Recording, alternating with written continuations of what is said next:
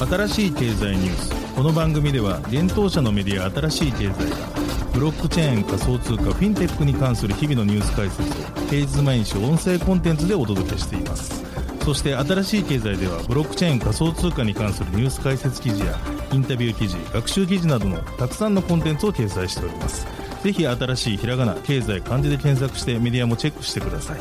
そして ライン 公式アカウントではメディアの更新情報を配信しております。 ライン 公式アカウントにもぜひご登録ください。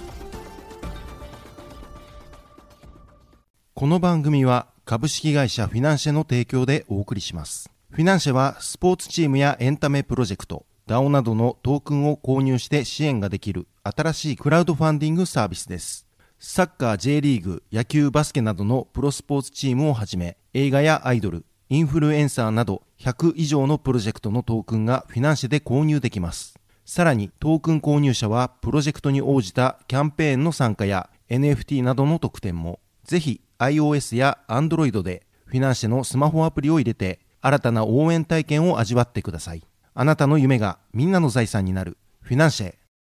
現当社新しい経済編集部の高橋です。はい、本日はごがつじゅういちにち木曜日です。今日のニュースいきましょう。国内初ビットポイントにゼの上場へ。 OpenSea Pro ペペのサポート開始。ブロックチェーン協会が エスイーシー カストディルールの改正案に意見。コインベースやアンドリーセン・ホロウィッツらも難色示す。デロイト、草間パラチェーンキルト導入で ケーワイシー、ケーワイビー 手続き効率化へ。一つ目のニュースは、国内初ビットポイントにゼの上場へというニュースです。国内暗号資産取引所ビットポイントが暗号資産ゼノの取扱い予定をごがつじゅういちにち発表しました。なお予定通りゼノがビットポイントに上場すれば、国内交換業者がゼノを取り扱うのは初の事例となります。ビットポイントではゼノの取扱い開始をごがつじゅうろくにちじゅうにじから予定しているとのことです。取扱いサービスについては、販売所サービスビットポイントおよびレンディングサービス、貸して増やす、暗号資産を毎月自動的に購入するサービス、積み立て、そしてゼノの入金と出金が対象となるといいます。交換所サービスのビットポイントプロについては今回対象外となるようです。ゼノが予定通り上場すれば、ビットポイントでは全じゅうはちめいがらの暗号資産を取り扱うことになります。現在の取扱い銘柄は、ビットコイン、ビットコインキャッシュ、イーサリアム、ライトコイン、リップル、ベーシックアテンショントークン、トロン、エイダ、ジャスミー、ポルカドット、チェーンリンク、ディープコイン、アイオーエスティー、クレイトン、柴犬、ポリゴン、フレアとなります。ゼノは国内上場企業クルーズのグループ会社であるクルーズブロックチェーンラボが参画するプロジェクトゼノの中で使用される暗号資産とのことです。プロジェクトゼノにおけるガバナンストークンとしての役割を持つようです。プロジェクトゼノはゲーミファイと e スポーツを備えたタクティクス ピーブイピー ゲームです。エヌエフティー や暗号資産の要素を取り入れつつも、オンライン対戦ゲームとして誰でも長期的に楽しめるゲームプロジェクトとのことです。なお、ゼノは海外暗号資産取引所ではビットトレックス、ゲート、エムイーエックスシー などで取り扱われています。続いてのニュースは、OpenSea Pro ペペのサポート開始というニュースです。オープンシー提供の エヌエフティー プロトレーダー向けサービスのオープンシープロが決済通貨として暗号資産ペペを追加したことをごがつとおか発表しました。発表にあるペペでの決済動画を確認したところ、オープンシープロにてペペで決済する際はイーサリアム上で発行される イーアールシーにじゅう 規格のトークンで決済されるようです。なおオープンシープロはオープンシーが昨年しがつに買収した エヌエフティー アグリゲーター Gem をリブランディングしたサービスです。Gem は複数の主要なマーケットプレイスで出品されている エヌエフティー を同社プラットフォームを通じて最適な価格で売買できるアグリゲーターの機能を提供していました。そしてオープンシープロでは合計ひゃくななじゅういじょうの エヌエフティー マーケットプレイスから エヌエフティー 情報を集約して利用者に提供する仕組みが採用されています。ペペは漫画ボーイズクラブのキャラクターであるカエルのペペをモチーフにしたミームコインです。ペペには有用性がなく、また作成者は匿名となっています。なおペペはビットコイン上にトークンを発行送信できるトークン規格である ビーアールシーにじゅう で発行されています。現在ペペはバイナンスやクーコイン、オーケーエックス、ゲート、フォビ、バイビット、ビットゲット、エムイーエックスシー などの暗号資産取引所で取り扱われています。またユニスワップやユニスワップ ブイスリー などのデックスでも取引されています。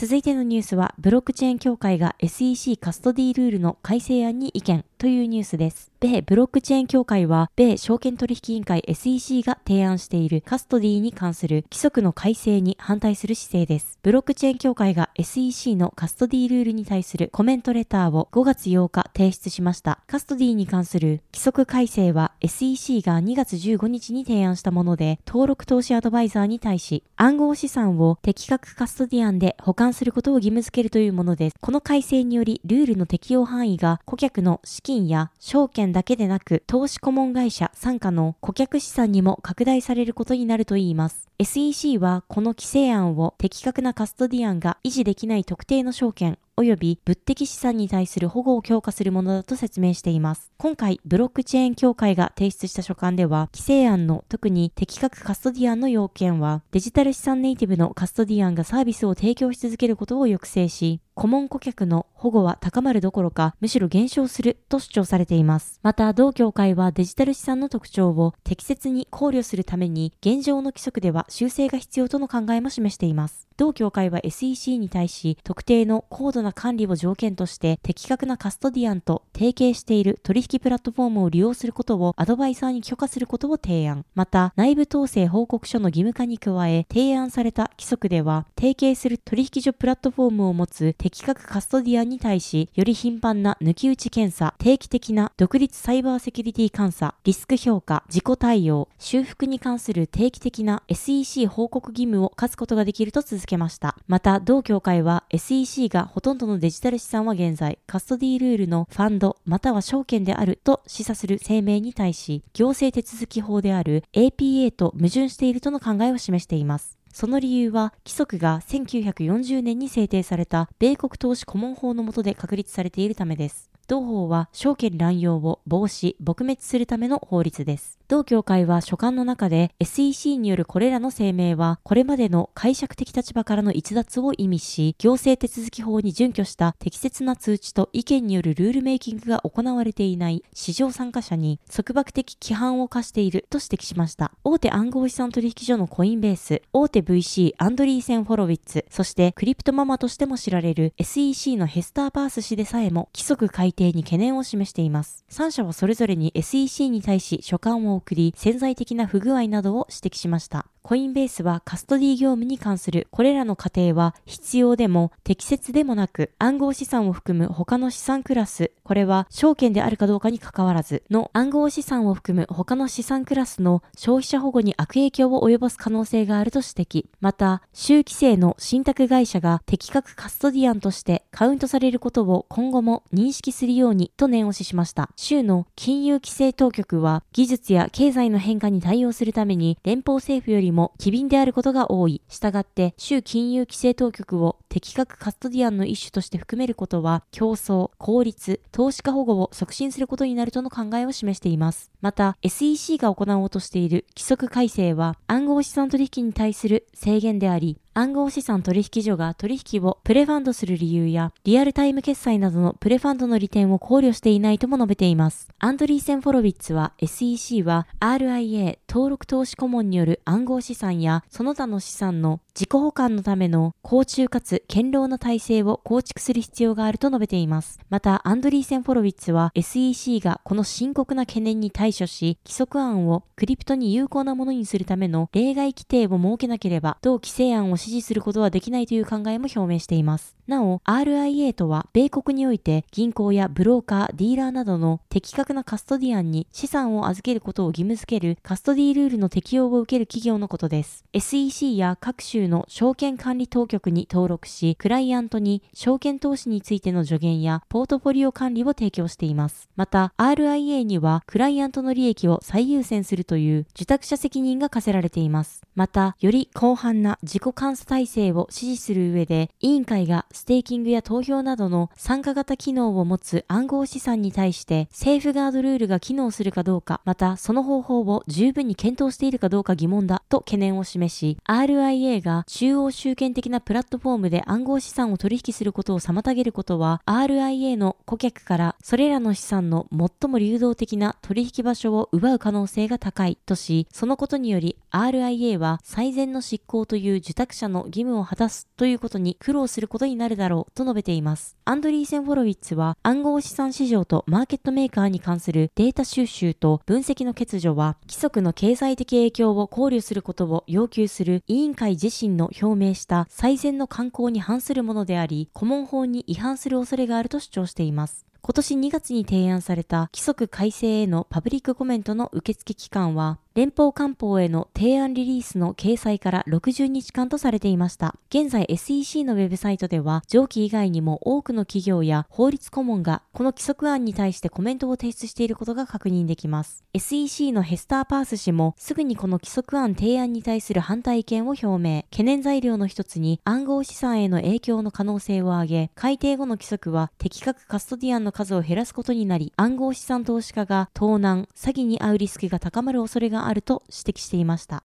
続いてのニュースは、デロイトがキルト導入で ケーワイシー、ケーワイビー 手続き効率化へというニュースです。デロイトコンサルティングが再利用可能なデジタルクレデンシャルを顧客向けに発行するために、キルトプロトコルのブロックチェーン技術をデロイトの ケーワイシー および ケーワイビー プロセスに統合することをごがつよっか発表しました。キルトプロトコルはポルカドットのパラチェーンとして接続しているブロックチェーンです。個人データを高い検証技術や信頼性、匿名性などを有したまま分散型 アイディー やクレデンシャルとして発行しています。今回の取り組みにあたりデロイトはキルトプロトコル開発元のボットラボと連携します。なおデロイトが発行を検討するデジタルクレデンシャルは銀行や分散型金融の規制遵守、イーシー サイトの年齢確認、プライベートログイン、資金調達など複数のユースケースにわたるとのことです。クレデンシャルの署名についてはデロイトが行うとのことです。クレデンシャル発行後にユーザーの条件が変化した場合などは、デロイトがそのクレデンシャルを取り消すことができるといいます。また、顧客がクレデンシャルを管理・共有するために、デロイトはブラウザ拡張機能の形でクレデンシャルウォレットを提供するとのこと。同ウォレットは利用者に対し、ブロックチェーンの知識を求めない簡単な設定で利用可能になるとのことです。デロイトマネージドサービスの責任者であるミシャ・ビッターリ氏は、キルトブロックチェーンに固定された再利用可能なデジタルクレデンシャルを提供することで、デロイトは個人と団体の検証プロセスを変革していますとコメントしています。また同氏は、便利で費用対効果が高く安全なデジタル証明書は イーシー サイトや DeFi からゲームまで新しいデジタル市場を開拓する可能性を秘めています。デロイトはグローバルに通用するクレデンシャルを発行するためのテクノロジー知識、リーチ、信用を備えていますとも述べています。